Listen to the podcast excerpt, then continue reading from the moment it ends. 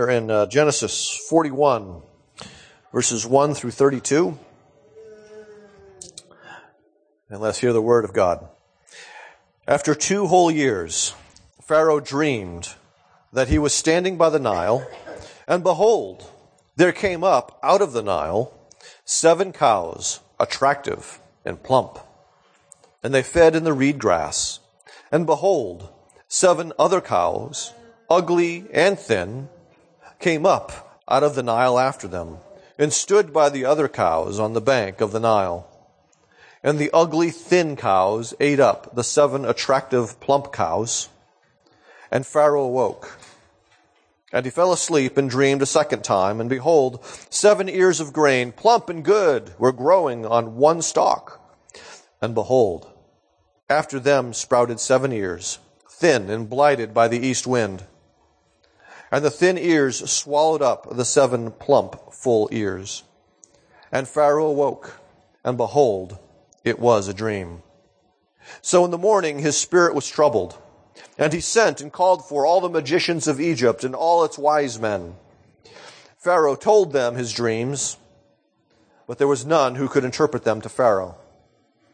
Then the chief cupbearer said to Pharaoh, I remember my offenses today when Pharaoh was angry with his servants and put me and the chief cup, uh, baker into custody in the house of the captain of the guard, we dreamed on the same night, he and I, each having a dream with its own interpretation.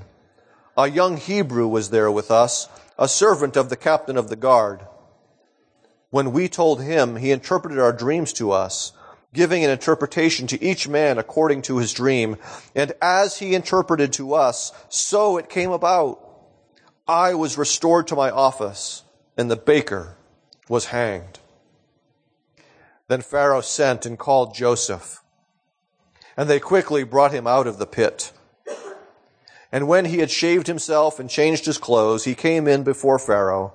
And Pharaoh said to Joseph, I have had a dream, and there is no one who can interpret it. I have heard it said that you, when you hear a dream, you can interpret it. Joseph answered Pharaoh, It is not in me. God will give Pharaoh a favorable or appropriate answer. Then Pharaoh said to Joseph, Behold, in my dream I was standing on the banks of the Nile. Seven cows, plump and attractive, came out of the Nile and fed in the reed grass. Seven other cows came up after them, poor and very ugly and thin, such as I have never seen in all the land of Egypt and the thin, ugly cows ate up the first seven plump cows. But when they had eaten them, no one would have known that they had eaten them, for they were still as ugly as at the beginning.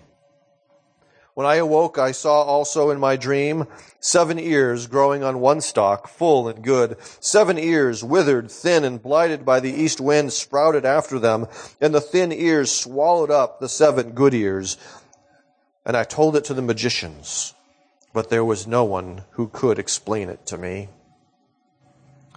Then Joseph said to Pharaoh, The dreams of Pharaoh are one.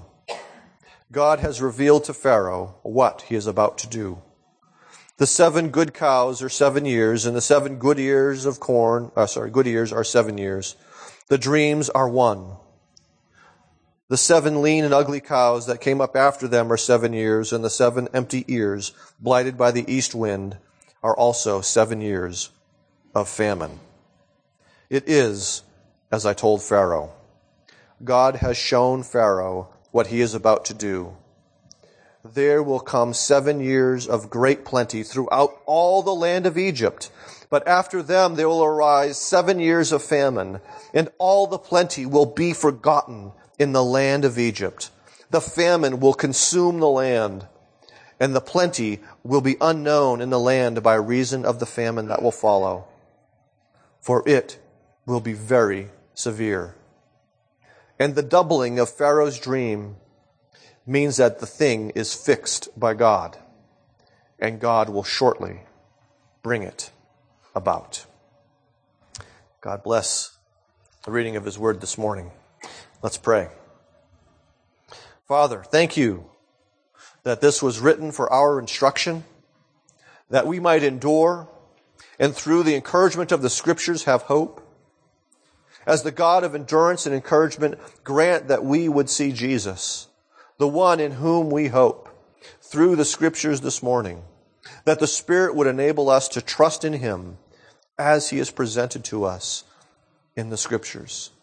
For it is in his name that we pray. Amen. Back to a hiding place. Thought I would break it out this morning instead of going from memory. So I wanted to kind of get it right. It was May 1944.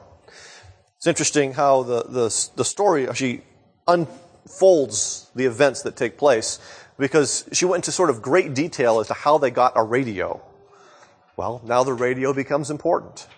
They're sitting as a family by the radio, specifically for a reason. Usually they enjoyed symphonies that brought great delight to their souls, but tonight there was a message from the Prime Minister of Holland. Speaking on behalf of the Queen of Holland, he had gathered all of the people via the radio to listen to this message. The people were afraid. They knew of what was going on in Germany with their neighbor. They knew that the, the ways in which Germany had, had moved into Czechoslovakia and had taken territory. All of this was stirring around them. And just as in World War I, Holland had declared its neutrality. So the prime minister began to speak. Then the prime minister's voice was speaking to us, sonorous and soothing. There would be no war. He had had assurances from high sources on both sides. Holland's neutrality would be respected. It would be the Great War all over again. There was nothing to fear. Dutchmen were urged to remain calm and to. The voice stopped. Betsie and I looked up, astonished. Father had snapped off the set, and in his blue eyes there was a fire we had never seen before. Keep that in mind. It is wrong to give people hope where there is no hope, he said. It is wrong to base faith upon wishes. There will be war. The Germans will attack, and we will fall. He stamped out his cigar stub in the ashtray beside the radio, and with it, it seemed, the anger too. For his voice grew gentle again. Oh, my dears, I am sorry for all Dutchmen now who do not know the power of God, for we will be beaten, but he will not. He kissed us both good night, and in a moment, we heard the steps of an old man climbing the steps to bed. Casper essentially had a nightmare. He did not know when this nightmare would come true, but he knew it would. In fact, five hours later, Betsie and Corrie ten Boom were awakened by sounds in the skies. Planes fighting over peaceful Holland because the Germans that night had invaded their country. Sometimes our dreams come true. Sometimes our nightmares come true. The big idea, this big idea this morning is that God controls all things for the good of his people. This is essentially Romans 8:28 in action, fleshed out in history for us to see. So let us ponder this text before us this morning. Let us start with the notion that God directs the course of individuals according to his promises. We see right off the bat that Joseph has been, has remained in bondage, has remained in prison two full years. Remember, he had hoped that when the butler had gotten out, the cupbearer had gotten free and had, had been exalted back to his position, restored to position. He hoped that this man would tell him, tell Pharaoh, and that he would be free. And that did not happen. And so for two more years, Joseph languished in that prison. He was probably tempted to think, where was my God? Was God working at all? What has gone on? But the God that he trusted is about to change his life forever in a very unexpected way. In a way that even Joseph never could have imagined. Because the very next thing is Pharaoh dreamed. God interrupts Pharaoh's life by interrupting his sleep. Pharaoh has a dream that he cannot shake. It has disturbed him just as the dream of Nebuchadnezzar in Daniel 2 disturbed him and he lost his sleep.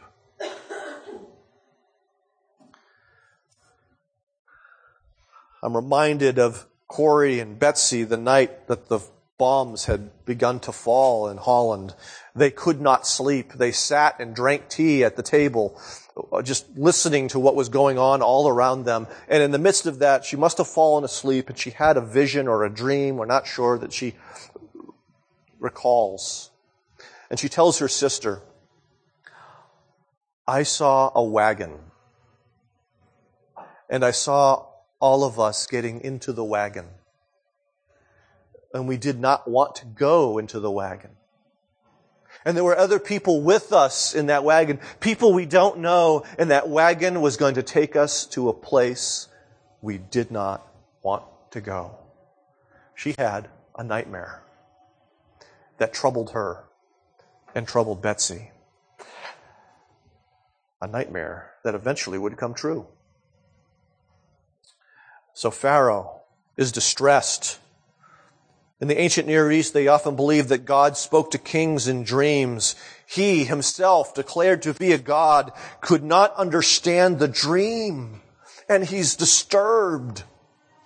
Note the irony there. If anyone in Egypt should be able to figure this out, it should be him. And he's not. And so he calls in the magicians, the wise and skilled men, and unlike Nebuchadnezzar, tells them what the dream is. See how mean Nebuchadnezzar was? He didn't even give the guys a chance. He said, You tell me the dream. But Pharaoh was a little kinder dictator. He let them know what it was, and still they didn't know. They were unable, it says, to interpret Pharaoh's dreams. And so we see that God is frustrating the gods and the priests and the wisdom of Egypt. Because he has something greater in mind. We're going to see this theme reemerging throughout Scripture, even in Egypt. Because God again is going to frustrate the gods and the wisdom of Egypt during the plagues in the Exodus. God was going to do the same thing with the wisdom of Babylon through Daniel. Which points us, all of these point us to the incredible way in which God frustrated the wisdom of man. The incarnation. And then the crucifixion.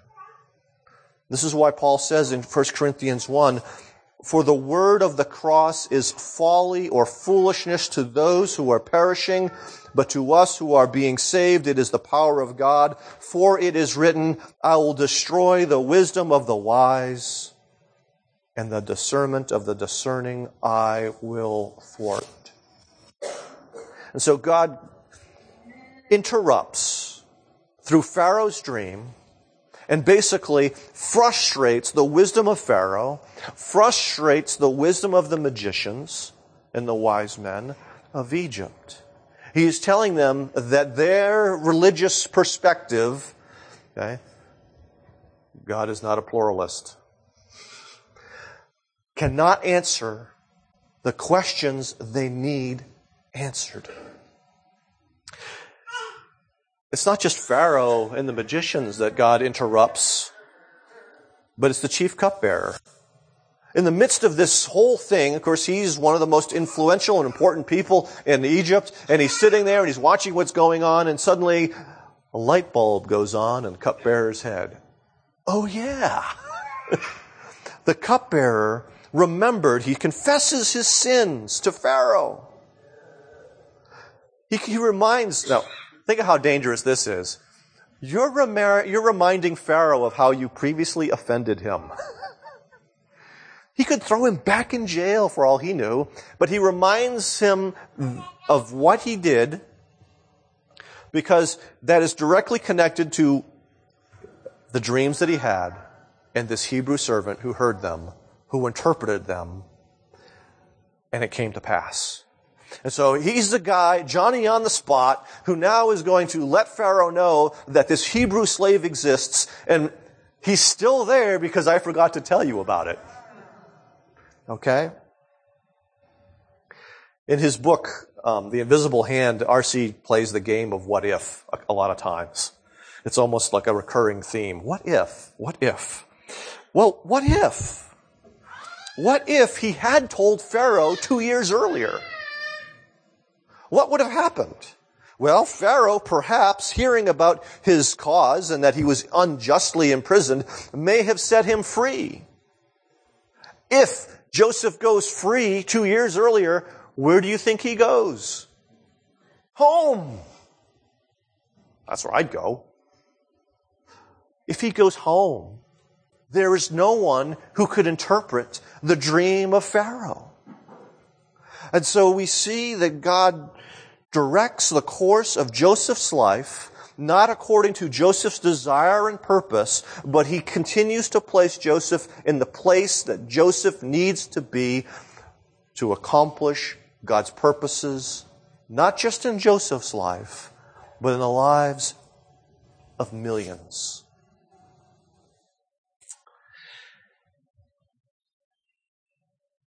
So Pharaoh sent and called for Joseph. It's sort of like the fullness of time just happened. You know, when Jesus came at, at, the right time, now is the right time. Pharaoh sends for Joseph. Joseph's life is about to be redirected, interrupted. God directed all of those lives, interrupted all of those lives just so he could get to this one life. Joseph and by that one life would change history in numerous ways. So I thought for a moment, not the what if game, but I want you to think how many lives, or whose life, did God direct and interrupt so that you yourself may have heard the good news of Jesus Christ? Maybe it was from your parents, but you know what? God directed their lives so that they would have you and that they themselves would believe in the gospel of Christ and be, and be convinced enough to proclaim it to you. God directed the course of many people's lives, because remember, how did your parents hear it? So that you might come to faith in Him.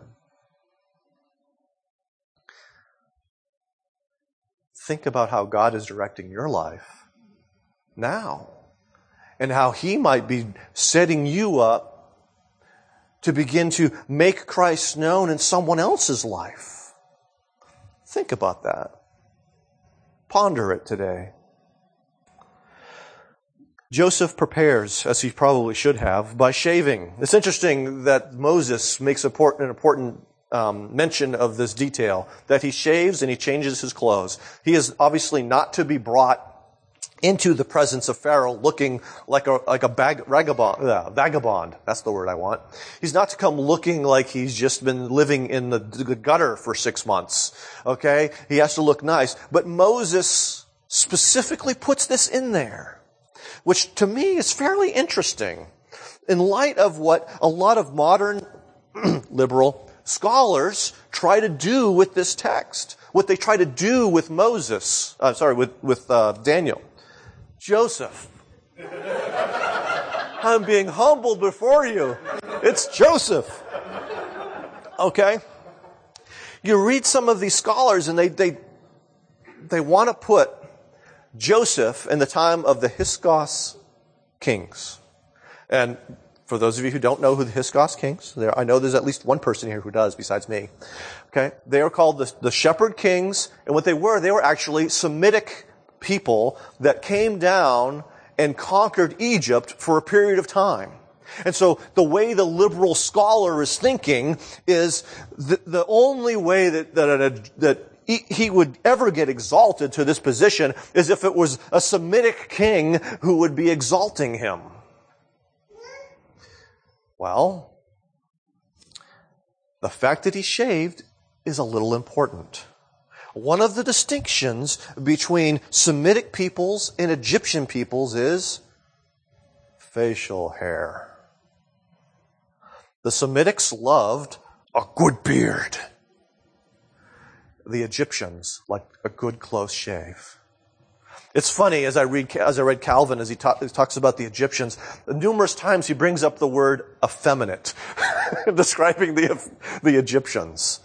They were a little fastidious about that. They, they, they were shaved, and instead of having colorful clothing, it was plain white clothing, and you know, they're just very different culturally. And so part of what's going on, and this is not the only clue, we're going to find more throughout this text, but Joseph was raised up in the midst of most likely the 12th dynasty of the Egyptian rulers, not during the, the dynasty of the Hyksos. Okay? The, Moses is in touch with history. He knows what's going on. Remember, he was raised in the court of the king after he was weaned. He knew his history. He didn't make this up. So, anyway, Pharaoh says that you can interpret this, and I love how Joseph responds. It is not in me. God will give Pharaoh a favorable answer. The slave is bold. Remember who he is. He's talking boldly to, to, Pharaoh, the king of Egypt. He honors God instead of himself. He humbles himself. God is the one who's going to give the answer, not me. And yet he's bold precisely because he expects the dream giver to interpret the dream. He knows he has not been summoned accidentally but purposefully, and that God is at work. Oh, that we would be so bold at times. And so God is directing the course of, of individual lives, including yours, for His purposes, not for yours. Let's move away from the tree and look at the forest, so to speak, because God directs history to accomplish redemption. He's not just engaged in individual lives, but he is moving all of history. He's moving nations. He's moving kingdoms to accomplish his purposes. And we see something here in verse 15 that basically the two dreams are the same. Pharaoh sees this even before Joseph mentions it to him. That these two dreams are the same thing, just told differently. It's one dream. Joseph says to him, God has revealed to Pharaoh what he is about to do. And what is significant is he uses the word Elohim. He does not use the name of any of the Egyptian gods. Elohim, the God of his fathers, is the one who is about to reveal this to Pharaoh. Pharaoh is going to, needs to know that the nightmare is true. It's not just he had some, some bad falafel that night. This is a dream from God that he needs to hear because he needs to act upon it. And it's interesting because he stands beside the Nile, and anyone who studies Egypt knows that the Nile is the source of Egypt's power and blessing. There's no Nile, there's no crops. Okay, it would flood over every year so that they would have water for their crops. And if it's a good year, things are great. Okay? The Nile was seen as a god. They would worship the Nile. Okay? But the Nile cannot stop what is about to happen to Egypt. And so we have, first off, seven good looking. And you know what? It's funny because that's the same phrase that is used for Joseph. Hunky cows. Cool, right? Um, no, but they were good looking cows. If you were gonna, if you were going to look at cows, you go, that's the cow I want. That's the cow that's going to feed my family. That's a meaty cow. So you have these seven good looking fat cows and these seven ears of grain on one stalk, and both of these point to enormous prosperity. Not a good year, but a really good year. Seven of them. Seven really good years were going to come. But then we see that the hot winds of the Sahara are going to blow across Egypt relentlessly. Okay? Even in the dream, the second of the two dreams, that there's one dream, God shows the instrumentality of what's going to happen because the, the grains were blighted by that east wind which blew across the Sahara. Okay? That's, God was in charge. God ordained it but he used an instrument to accomplish it, and that instrument is, in this case, the east wind. Okay?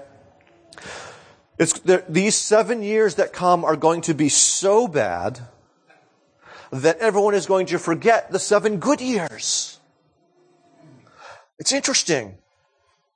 Because in the dream, it, it, you know, the, the, symbolism there, we can almost sort of see the seven, cow, the seven thin, gangly, gaunt cows eating the the seven good cows, because cows eat, right? A different word is used with regard to the, the grain, and yet there's that picture of grain swallowing up grain.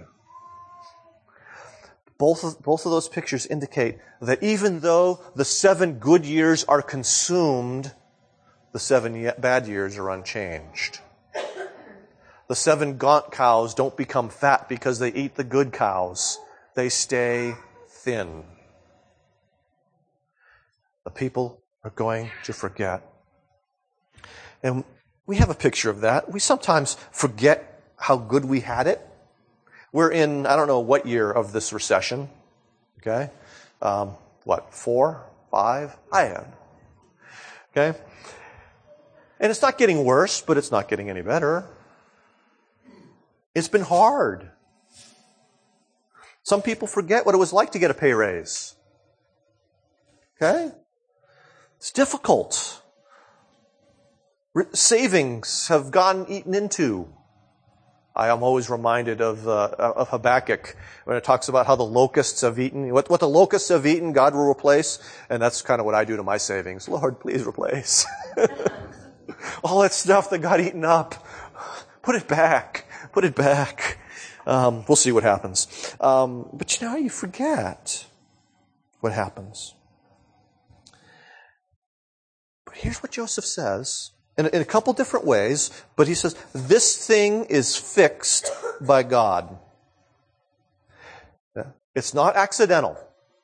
It's not merely God saying what will happen, but it is saying that God has decided it will happen. Okay? This is God's doing, and God is going to do this now. Right after Corrie told her dream to her sister Betsie, Betsie replied, as you have as your reflection thought, but if God has shown us bad times ahead, it's enough for me that he knows about them. That's why he sometimes shows us things, you know, to tell us that this too is in his hands. What the what a great glimpse of faith. To look at that and go, this is in God's hands, not, oh my goodness, there's no way in the world we can survive this. But to look to God and say, He is in this. He will preserve us in the midst of this. I'm reminded of Isaiah 45, which parallels a little bit Job chapter 2. I form light and create darkness. I make well-being and create calamity. I am the Lord who does all these things. God just does not, does not just claim credit for the good stuff. Okay? God says, I'm also the one who brings calamity, who brings hardship. And when we try to kind of get God off the hook, thinking we're, we're saving God from, from people not trusting Him because of calamities. We're working against Scripture. We're working against the purpose of God. We're working against what God does. His sovereignty is not limited to nice things. Okay? Do we want to live in a world where 40,000 people can die in a day and think either that was random chaos or Satan is powerful enough to do that? That's not the world I want to live in. And that's not the world of Scripture.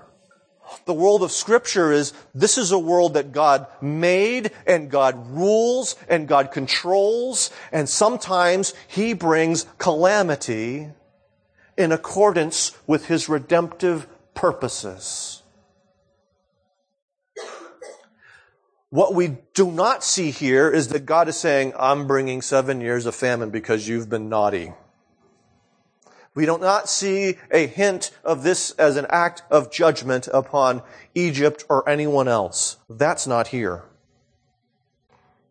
But we do see, we have to recognize from this that history is not accidental, but it's purposely moving toward God's redemptive purposes. The cross of Jesus Christ s- spreads its shadow all through history, just as the return of Jesus sheds a shadow all across history.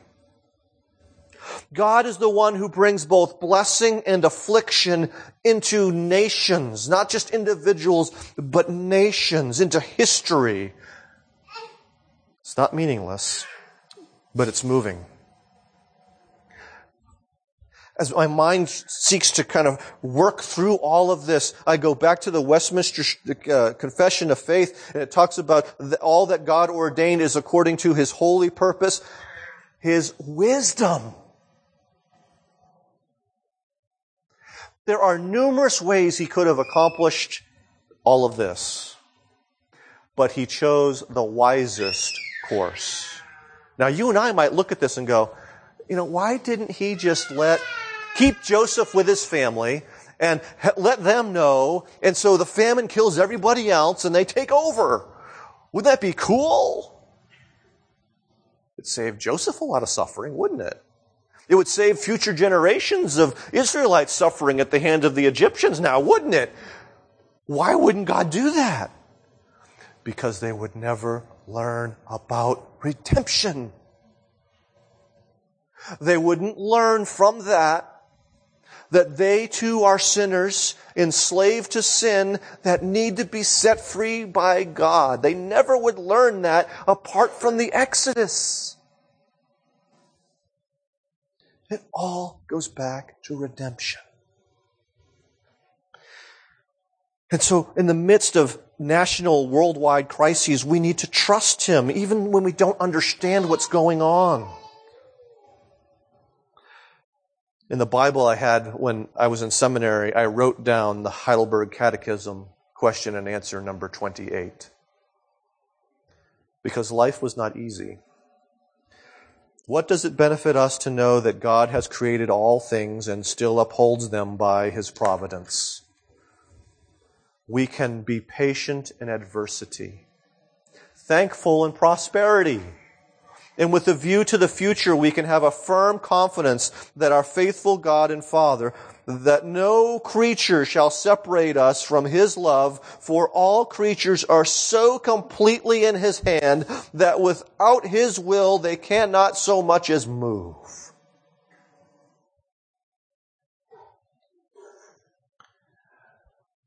That's essentially what Betsie ten Boom was saying. And so the love and the wisdom of God in Christ Jesus should be a, a solid footing for us in the midst of chaos. Romans 8.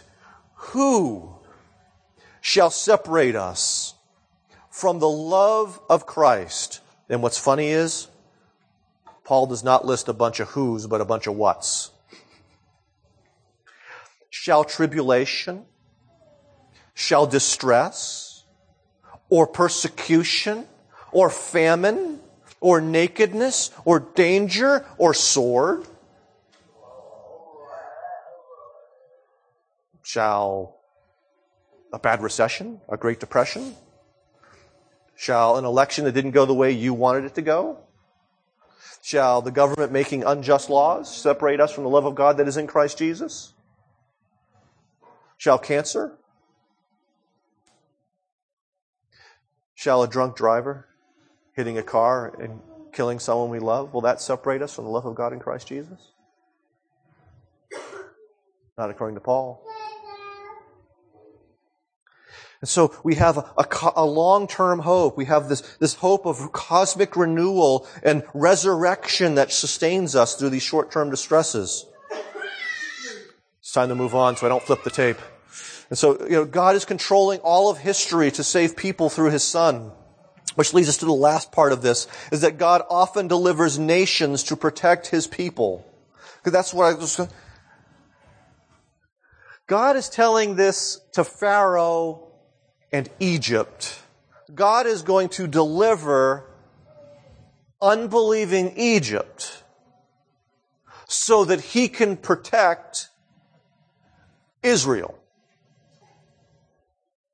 That's the reason God is kind and merciful to Egypt for the sake of Israel at that point in time. For Jacob, his sons, and their sons and daughters. Okay?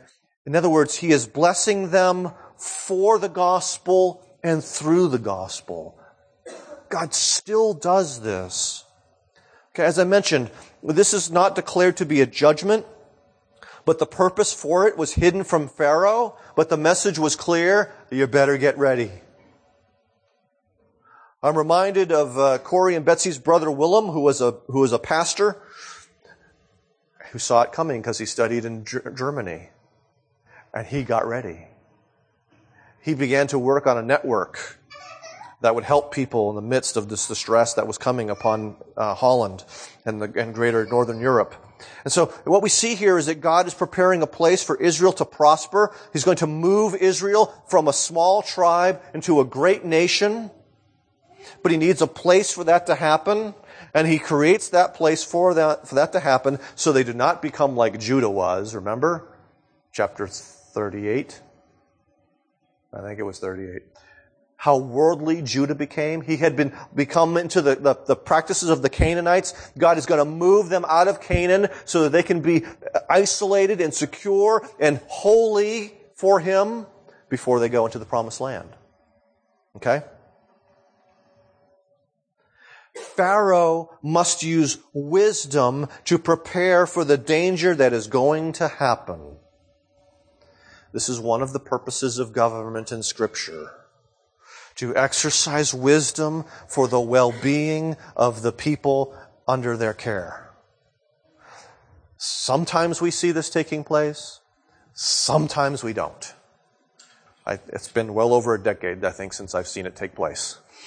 Okay, we've seen disaster, the whole, like the whole Katrina thing. There was no wisdom in the whole Katrina thing. Okay, and it's just, ugh, mm, politics. Ugh. I just sometimes wonder if, if there's a way to find a way to mess it up, government will. But uh, sometimes government gets it right. Pharaoh is about to get it right, but we'll cover that next week. But what we see here is the mercy of God at work among those who don't even know him and worship him. God's going to show mercy to Egypt. Do you understand that? They don't know him. They don't worship him. They had one experience with, with this God years and years ago when Abraham went down there. That's about all they know. Okay? But God protects Egypt precisely so that Israel can survive in order to provide the Redeemer who will save the nations, Jesus himself, who bought for himself people from every tribe, nation, tongue, and language. See, this all relates to Jesus. The what if game. What if Israel's not preserved? You're lost in your sin. Not only that, we see in Ephesians 1, this theme kind of also pulling through. And he put all, and God the Father put all things under Jesus' feet and gave Jesus as the head over all things to the church. So he, he was given to the church, but he was given as head over all things, which includes those things outside of the church, which is his body. The church is his body, the fullness of him who fills all in all. And so what, the, what Ephesians 1, 22 is saying is that Jesus rules all things all nations, all peoples, all institutions, and he rules them for the good of the church. All events for the progress of the church. When we think about Jesus, as it says in Galatians, being born in the fullness of time, part of that fullness of time was that the Romans were in power. The Pax Romana was in place. What, why, who cares about that? that set the stage so that the gospel after Pentecost can leave Jerusalem and go to the ends of the earth. There's a movie that lots of people don't like called Life of Brian. And there's this one scene in Life of Brian where all of the, the, um, the, splinter groups are, they're gathered together. These are the insurrectionists. And they're like, so what have the Romans done for us? And one guy goes, the roads? Well, uh, besides the roads, what have the Romans done for us? Another guy, you can walk the streets at night. The aqueduct, and all of a sudden all of these things are coming up. All of these things. The, the Roman peace, although it was earned through bloodshed and warfare, brought the conditions through which the gospel could leave Jerusalem and go to the ends of the earth unhindered aside from persecution. Okay? So God blessed Rome, of all places, heathenistic Rome, precisely so for the purposes of the gospel going out of Jerusalem. And that's not the only time. The discovery of the new world. Think about that for a moment. God uses the discovery of the new world, Magellan and Columbus and all that kind of stuff, to bring the gospel to places it had never been, as far as we know. There was a whole new, the whole missionary movement rode on the back of imperialism. And imperialism was horrendous. Okay? God uses sin sinlessly. He used the imperialism of Europe to bring the good news of Jesus Christ to faraway lands. That part was good. Let's not forget it. So he rules over all of these things for the well-being of the church. And at times, God protects the church through the state, but there are times in which the, uh, God afflicts the church through the state. There's different seasons for that. But history is the outworking of his wisdom, accomplishing his good and holy purposes and the redemption of the people that Christ purchased for him. All right. Whew. Sometimes our nightmares come true. Cancer comes, a job is lost, an economy crumbles, or a tornado wipes out your town. Those events appear completely random from our perspective, and God seems more than invisible. He seems uninvolved. He seems uncaring. He seems not existent. But what we see here in this passage is that God interrupts the lives of individuals. He interrupts the lives of nations to accomplish his purposes of redemption. And we see the exalted Jesus working all things so um, together so that individuals and nations see the need for redemption and they hear about the Redeemer at the right time. Now, you can probably point to times of great affliction where you learned how important redemption was. God sent it, He worked it for good. And as Job said, blessed be the name of the Lord. Let's pray. Father, um, in our heads we can grasp that, but we have a hard time with our hearts grasping that. we feel the pain and we feel the confusion and we lose sight of our theology. And I ask that you would bring us back to Scripture. In the midst of those troubling times, that we would see again that we can accept good and affliction from you, that we can bless you and worship you in the midst of our hardship, that you are at work you are working to do good to us in all things, both blessing, prosperity, and hardship. That you are working that because you love us in Christ Jesus. And so help us to entrust ourselves into your care, to calm our hearts with this truth, that we might be fearless in the midst of um, affliction patient, and also grateful in the midst of prosperity. And we ask this in the name of Jesus. Amen.